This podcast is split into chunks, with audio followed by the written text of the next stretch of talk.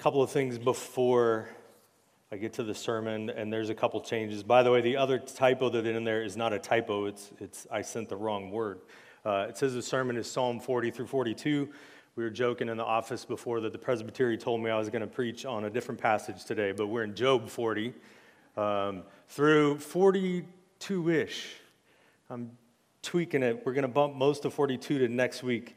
I'm leaving some of you hanging on a cliffhanger if you caught it in the previous sermons, but that's a little shift. That's on me. Um, that's not our amazing team. Praise, by the way, to, or applause, by the way, to our tech team and our office crew. Um, thank you. Yeah. Uh, they always do an excellent job. The tech team, though, was flying around because my computer decided when I pushed send on the email to not send the, my notes to anybody. So I started getting texts yesterday uh, you're going to send us that sermon. And I, and I, went, well, not until the morning now. Uh, I can't do it. It's not in my phone either. So um, it sent it at 8.20 this morning when I turned my computer on. It decided to finally finish sending that email. So they were flying around making all kinds of changes. Um, one of the reasons I highlight that, though, is from the meeting last Sunday, the, the um, day of fasting uh, popped up from that. I'd encourage you, by the way, uh, I know I have some family members this is true of. If you are not able to fast an entire day without food, um, you can tweak that a little bit. That's a biblical concept of fasting, too. I'd love to co- talk about that if you ever want to. But however you need to tweak that, go ahead. But if you're able to fast from food completely tomorrow, that'd be excellent. Join us in prayer um, tomorrow night. That'd be wonderful. Also, though, on the 15th, um, as sometimes a typo does happen or not, that just means you need to talk to Randy about helping out on Awana because that's Wednesday. So hopping on there. But that was something else that came out of that meeting last night was from one of our church members a challenge for people to step up and do some ministry roles. Uh, so tech team and kids ministry and our special friends class and youth ministry, especially with our junior highers, as well as some others, including our boards, our deacons. We would love for you to pray about and consider where you could serve and get involved here at Grace. There are a lot of wonderful places to connect, uh, including our Sunday school classes, but also through service. So I would encourage you to pray about and think about that. Going back to last week, I love zoos and I love circuses. So last week was a joy to go through a couple of the animals, more than I'm going to mention now, but the crazy ostrich, no matter what, if that face is looking at you, you are a mixture of terrified because it's really tall and usually angry, but also laughing because that is a goofy face. At least I think it is. Or the worshiping crows from last week. I saw that picture. I didn't make it. I saw that picture and I thought, that's perfect. That person has read Job. Maybe they haven't, but they accidentally stumbled upon where the ravens, the baby ravens, are crying out to God the one who is the Almighty that provides their food. Of course, you have the mighty lion and its roar, a terrifying sound. If you do not have bars or a rifle or something in between you and that individual, it becomes very scary when you see those teeth and you hear the noise. Or, of course, the King James's unicorn, or rhino, rhinocorn, rhinoceros, or the pugacorn, which is up on the screen. Whatever it is, we had a little bit of a discussion with uh, one or two of the people in the church after the, the 9 a.m. service last week, by the way. The plural of rhinos, I also got a text from my kid. Plural of rhinos, so I looked it up, is rhinoceros, like deer, you just keep the word, or rhinoceroses. Those are the two most common, but also rhinoceri, Anybody who wanted that? Rhinoceroi, I've never heard of that in my life, but apparently it's an acceptable one. Tack a O in there before that I, O-I, or rhinoceros. But at least one of the people in our church, I think, rightly landed on the definitive answer because it pops up every single year in the song, I Want a Hippopotamus for Christmas. And it's, let's see if I can get it right, it's rhinoceroses. That is the correct plural. Since nobody knows the answer, that's the one that we return to the most because, again, it's in a Christmas song. But it's the beasts of the land and the sea that pop up in our sermon today, in the passages we'll look at today. Even the lion, and I think the crocodile was in there as well. Uh, I didn't call it out, but in chapter 40 and 41, the first part it brings up, I think the crocodile in there. You have some mighty animals. If it's a rhinoceros and not a unicorn, that is a big beast.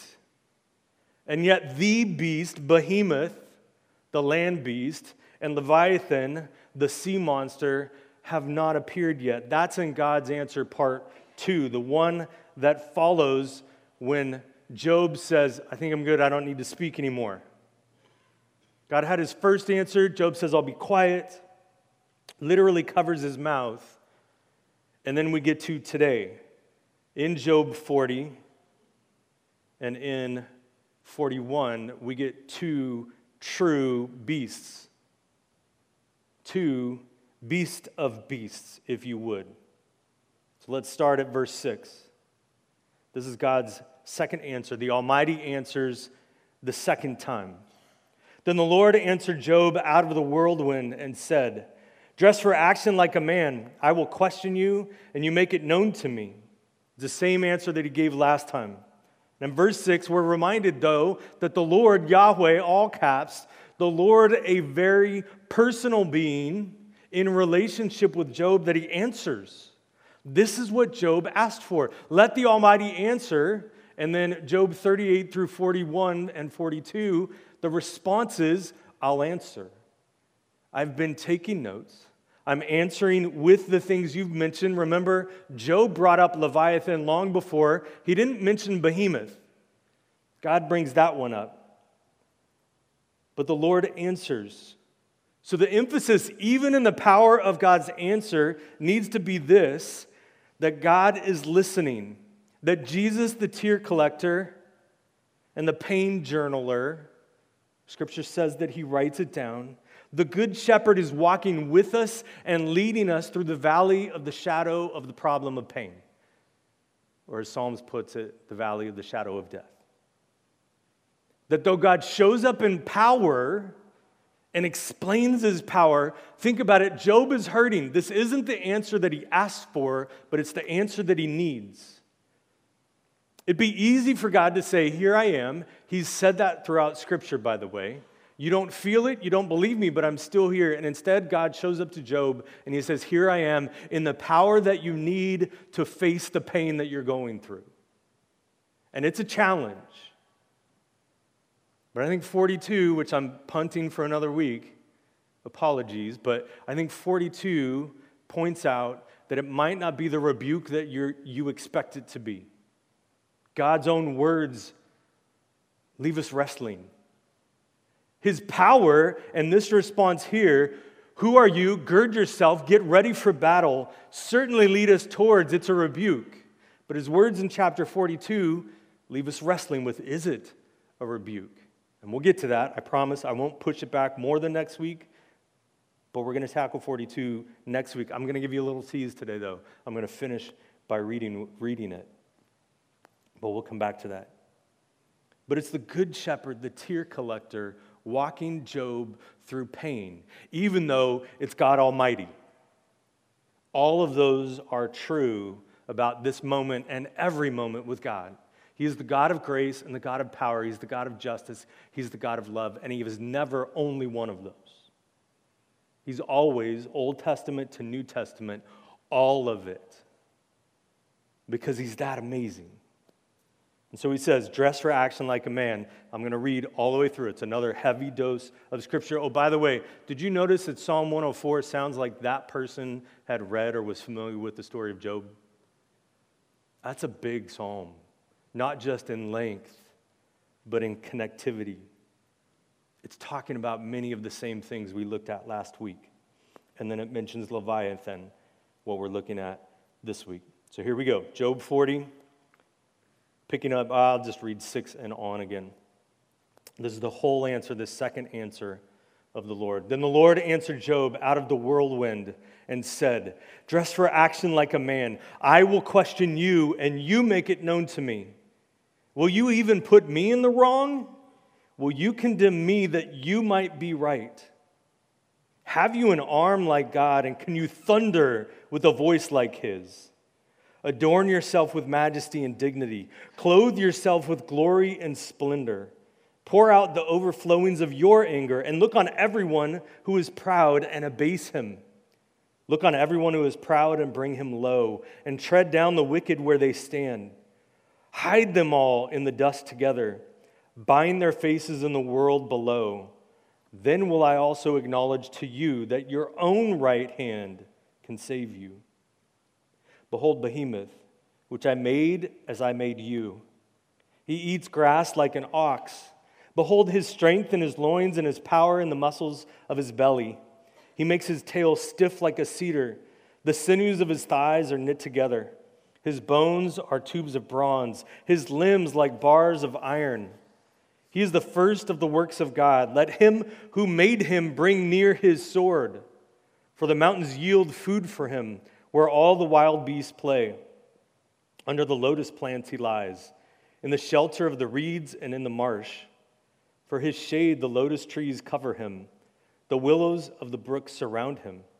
Behold, if the river is turbulent, he is not frightened. He is confident, though Jordan rushes against his mouth. Can one take him by his eyes or pierce his nose with a snare? Can you draw out Leviathan with a fishhook or press down his tongue with a cord? Can you put a rope in his nose or pierce his jaw with a hook? Will he make many pleas to you? Will he speak to you soft words? Will he make a covenant with you to take him for your servant forever? Will you play with him as with a bird? Or will you put him on a leash for your girls? Will traders bargain over him? Will they divide him up among the merchants? Can you fill his skin with harpoons or his head with fishing spears? Lay your hands on him. Remember the battle. You will not do it again. Behold, the hope of a man is false. He is laid low even at the sight of him. No one is so fierce that he dares to stir him up. Who then is he who can stand before me? Who is first given to me that I should repay him? Whatever is under the whole heaven is mine. I will not keep silence concerning his limbs or his mighty strength or his goodly frame. Who can strip off his outer garment? Who could come near him with a bridle?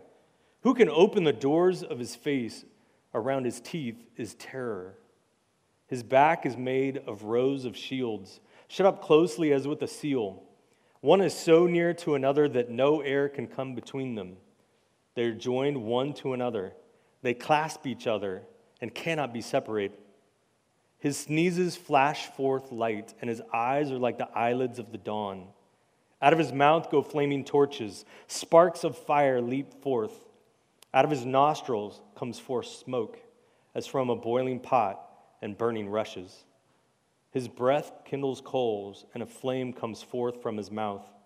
In his neck abides strength, and terror dances before him. The folds of his flesh stick together, firmly cast on him and immovable. His heart is hard as a stone, hard as the lower millstone. When he raises himself up, the mighty are afraid. At the crashing, they are beside themselves. Though the sword reaches him, it does not avail, nor the spear, the dart, or the javelin. He counts iron as straw and bronze as rotten wood. The arrow cannot make him flee. For him, sling stones are turned to stubble. Clubs are counted as stubble. He laughs at the rattle of javelins. His underparts are like sharp potsherds. He spreads himself like a threshing sledge on the mire. He makes the deep boil like a, like a pot. He makes the sea like a pot of ointment. Behind him, he leaves a shining wake. One would think the deep to be white haired. On earth, there is not his like, a creature without fear. He sees everything that is high. He is king over all the sons of pride. That's God's second answer. The first would have sufficed, by the way, but he's not done. He points out a couple things to Job that he wants him to understand. In all of that, he's still.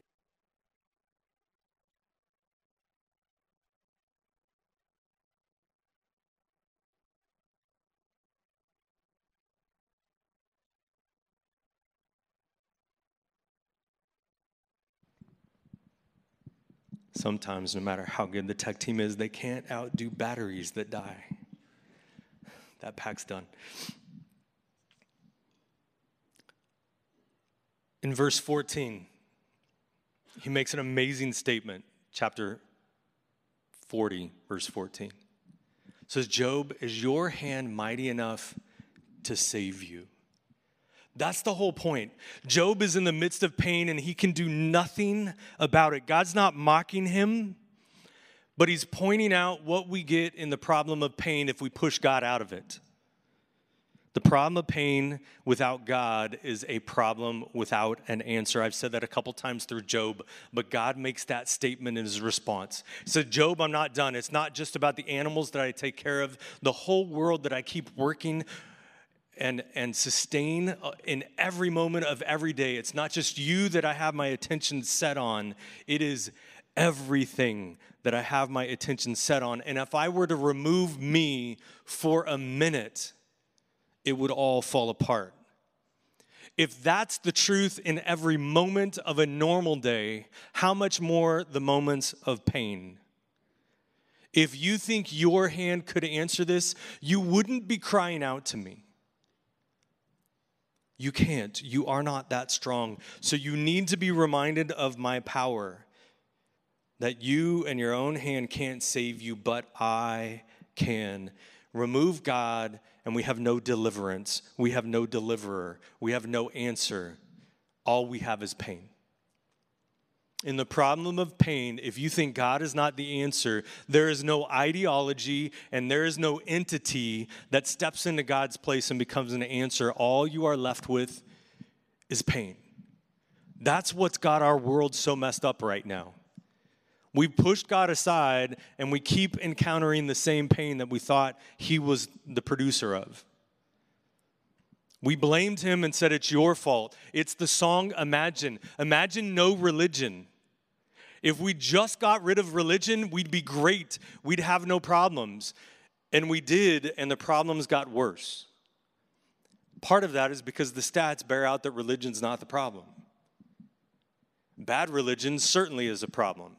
There are plenty of stats that show that. When we are abusive in churches and we are abusive towards people in the name of faith, yes, that's a problem, but that's not biblical faith. That's not fidelity to God or His Word. And God is pointing out to Job Job, you have a problem, but I'm still your answer. And then he goes to the beasts of beasts, Behemoth and Leviathan. In chapter 40, verse 15 through 24, we get the Behemoth. It is maybe a hippopotamus. That is what some people argue, or an elephant, or a crocodile, or a rhinoceros but it isn't. If you listen to it, it isn't those things. We keep trying to fit an animal in there. Here's what I know Job knew what he was talking about. Job knew exactly the animal God was talking about. And the description in there, sorry if I'm trouncing on your favorite book or maybe even a, a conversation you had with your parents about how it is the hippopotamus. There are plenty of people that argue it. But verse 19, a hippo, the mighty hippo tail I give you the mighty hippo tail like a cedar. That's not a hippo. I don't want to show you a picture of a hippo tail, but if you look it up, mighty is not what comes to mind. The front end, absolutely. The back end, pure comedy. I don't think that's what's being described. Even in flowery language, I would never land on the mighty hippo tail. And the rhino's tail is even funnier, or at least less intimidating. If you see their tails, you're in good shape. If you see their mouths, yes, you're in trouble. As I mentioned, I believe the crocodile has already been dealt with, so it's not that. And an elephant tail, again, there's a couple problems with it. One, an elephant tail is also comical. Now, it could be that it's talking about the trunk, and that would fit. An elephant trunk is like a cedar in flowery terms. But we domesticate elephants. It doesn't always work well for us. They go rogue sometimes, but we domesticate them. That, that's not the animal that seems to be talked about here. It is a beast that is greater than even those beasts. So maybe it's them, but I don't think so. Because in verse 24 it says, Can you tame or conquer behemoth? And again, I've seen I haven't seen a hippo put to work, but elephants have, and even crocodiles, maybe it's Florida man, but there's always some guy that seems gutsy enough to jump on the back of a crocodile.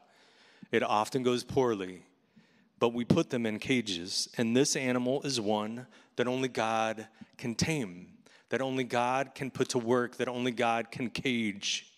That's the point. Behemoth is the ultimate grass feeding land beast. It's the biggest and the most powerful, and yet ultimately, in 40, it's pointing out it's no threat. That's another problem with the hippo and the rhinoceros and the crocodile. Maybe not the elephant. I don't usually, well, no, elephants are pretty threatening if you're in the wrong spot. Yes, we domesticate them, but they're all threats. But this one isn't. It's got all power and no intimidation, unlike the next one. The behemoth, whatever it was, was mighty as could be on the land, and it ate grass. And Job was used to seeing it, or at least knew the stories of it. One of the two. But God's point is I control that one. I give it its food, I take care of it. You all leave it alone. And that's just like the raven. It's not scary, it's powerful, and I care for it. It's a pet. That's God's point. Then you go to Leviathan in chapter 41. There's a couple things with this one. these would be true of Behemoth as well, but even more of Leviathan. Maybe it's a myth. It's certainly not, in my opinion, any creature that we encounter. You can name a couple. But even if behemoth was something that we just have the wrong name for, we haven't learned which word to translate that with, this one seems different by its description, and I don't think it's only accounted for in exaggerated words. But maybe it's a myth. Maybe God is saying, I can tame even your nightmare beasts in your dreams. Maybe I can tame the, the beasts in the stories that you create, the boogeymen that keep your children in the house when they are tempted to run out in the middle of the night and you want them to be good kids and not sneak out. It's possible. There's a couple problems with that, but it's possible. And I don't have a problem with God saying He can tame our boogeymen, He can tame our nightmares. That would be a powerful enough statement. That certainly would fit, by the way, the ancient stories and the ideologies that viewed the oceans as having a chaos monster. That it was terrifying when your men went out to sea because you didn't know if they'd come back because there's a Leviathan, whatever that would be, that might take them, even if it's just the sinking of a boat. And that God's saying, I tame your chaos monster. That certainly would be in play. But I don't think it fits here because it seems to be talking about a real creature that Job knew, or at least, again, knew of. Those of you like the Bible Project, I bumped into this a couple months ago in one of their podcasts. It pointed out that the Septuagint, the Greek translation of the Old Testament during the times of Christ, the Septuagint calls it drakon. You might sound, or that might sound familiar to one of our words, dragon. It's because it is. It's related. So the Septuagint, the Bible in Greek, the translation from Hebrew to Greek, so that your average Cornelius in, in Acts, somebody who wasn't Jewish, could read the Old Testament because they didn't know Hebrew.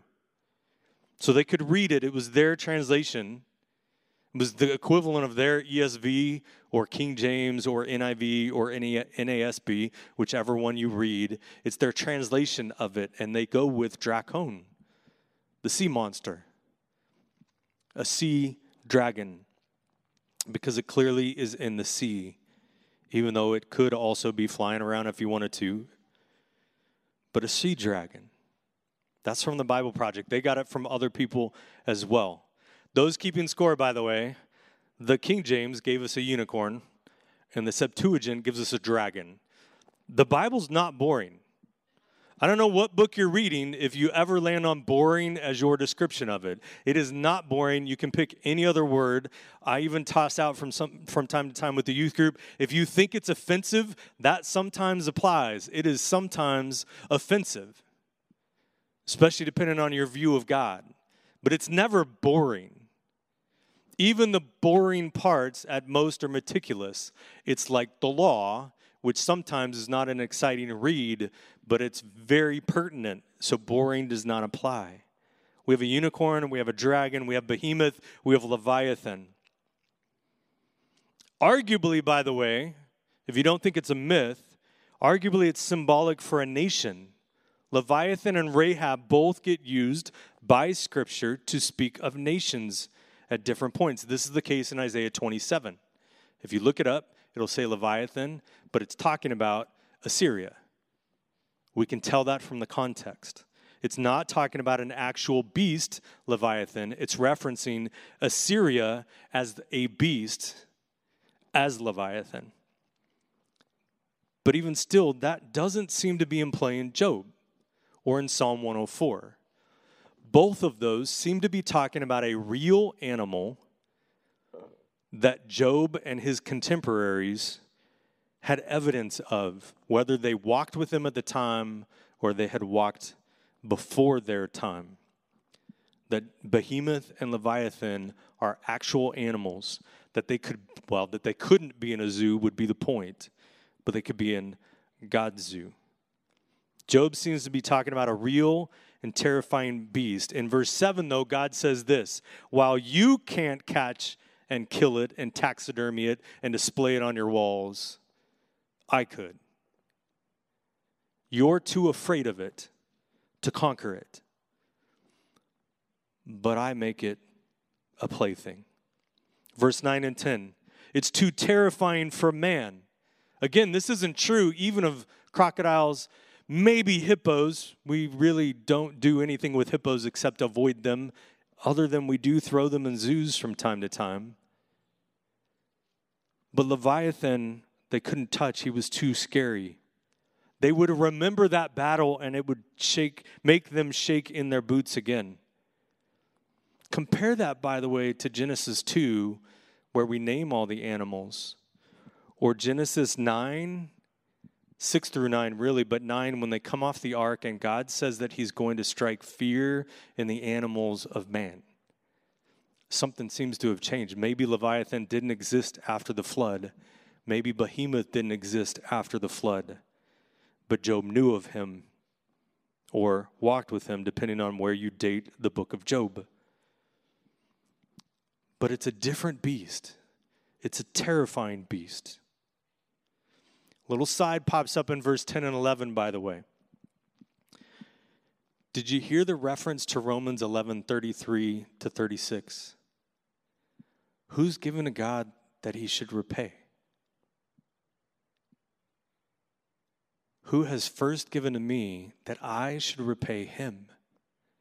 It's an interesting little quote that pops up in Romans 11. Job is laying out, the book of Job is laying out the power of God. Paul, in summarizing his whole long gospel, throws out a quote from Job, one line. He puts it in there in his doxology. His God is too mysterious and beyond us. He seems to point back to Job. verse 43, back to Leviathan, as he goes through it, he says, No creature is his equal. There's not any other animal that is more powerful or intimidating than Leviathan. And then in verse 5, which actually preceded it, this is what God said about him, though. Can you play with him? And can you put him on a leash? Because that mighty Leviathan is my pet. I created him to enjoy the oceans. He wasn't meant to terrify all of people. He was meant to have the biggest aquarium for my pleasure. But know this I have the power to put him on a leash and walk him. Actually, to put him on a leash and have your girls walk him. He's my plaything. That's Leviathan. But not only does, does Job speak of Leviathan as real, as well as Psalm 104 and even Psalm 74. I think this is what we're supposed to understand about Leviathan. It's God's power over him, certainly, but it's probably best to transliterate Leviathan, which is what the English translations have done. We're just going to take it and put it in English letters. It's Leviathan, it's a Hebrew word. And then our, our culture has adopted it, actually. They don't know they're using a Hebrew word and they don't realize what it means, but it's pointing to Job. It's best to transliterate it, unlike the Septuagint, although if you want to go with dragon, that's fine, and stick with Leviathan. It is a known to Job, fire breathing, multi headed, if you caught that, sea monster dragon beast that God can turn into a lapdog. That is Leviathan. It's the big sea monster. And God has it curl up when he wants to take a nap although God doesn't take a nap. But it's a picture for us. Come here, little Leviathan. Think of your tiny little, don't go with the Chihuahua, they're terrifying. Well, maybe it is a Chihuahua. Go with the Chihuahua, all teeth and tiny little dog. And the master just calls the Chihuahua over and he says, Stop. Now come here and let me scratch your ears. Roll over and I'll tickle your belly hop up on me and you can go to sleep while I run the world. And God says, Job, that's my lapdog. The Leviathan that terrifies you is my lapdog. It's a second answer from God. It's powerful and amazing. And it points out He is the Almighty. God is over everything. Our biggest beasts are myths. If you want to go that way and you don't think it is a real animal that God's talking about, fine. It doesn't change the meaning that God is over our horror stories and he tames those beasts. That point stands too. There is nothing that should shake fear in us when God stands with us, is the point. There's no pain, there's no news, there's no trouble, there's no beast, there's no need that should shake us from knowing the Almighty can handle our pain. But an all powerful God would be more terrifying than Leviathan. Let me rephrase that. An all powerful, unloving God would be more terrifying than Leviathan.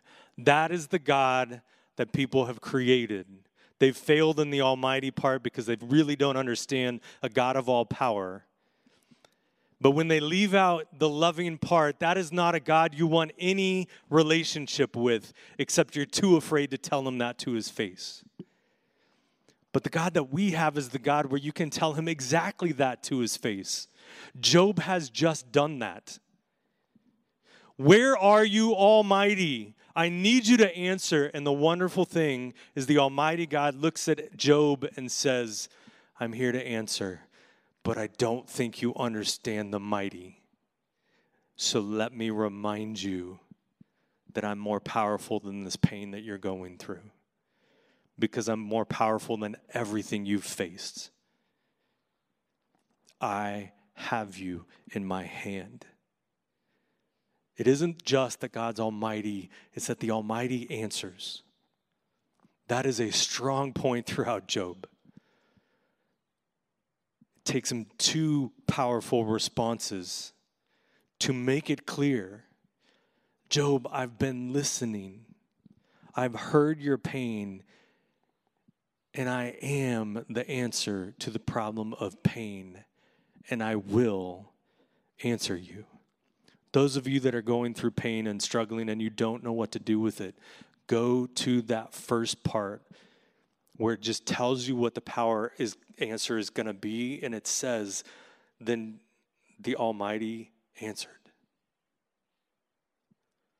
Latch on to that. Wrestle with god. Make declarations to Him. Even if they're wrong, He will meet you because He loves you, and He will meet you in power because you need it. But the Almighty answers, and He is the answer to the problem of pain. Chapter 42 is going to wrap all of this up. I'm just going to read it, and I promise you two things right now. I'm not making a mistake. Well, that's next week's sermon. And the tech team didn't make a mistake because I'm going to read it wrong. But that's next week's sermon. Here's the start to chapter 42. Then Job answered the Lord and said, I know that you can do all things, and that no purpose of yours can be thwarted. Who is this that hides counsel without knowledge? Therefore, I've uttered what I do not understand, things too wonderful for me, which I did not know. Hear, and I will speak. I will question you, and you make it known to me. I have heard of you by the hearing of the ear, but now my eye sees you. Therefore, I despise myself, and I am consoled in dust and ashes. After the Lord had spoken these words to Job, the Lord said to Eliphaz the Temanite, My anger burns against you and against your two friends, for you have not spoken of me what is right, as my servant Job has. Let's pray. Lord, you are the God who can listen to our rantings and embrace us in a hug. And we're the God who sometimes has strong words for us, but then defends our cause to our friends that have become our attackers. You're the God who puts a leash on Leviathan, and we can't even imagine it being a real creature because of its description. You're the God who sustains the world, and you are the God who sustains us in the face of the worst of pains and struggles. And so we praise your name. We worship you, Lord. Amen.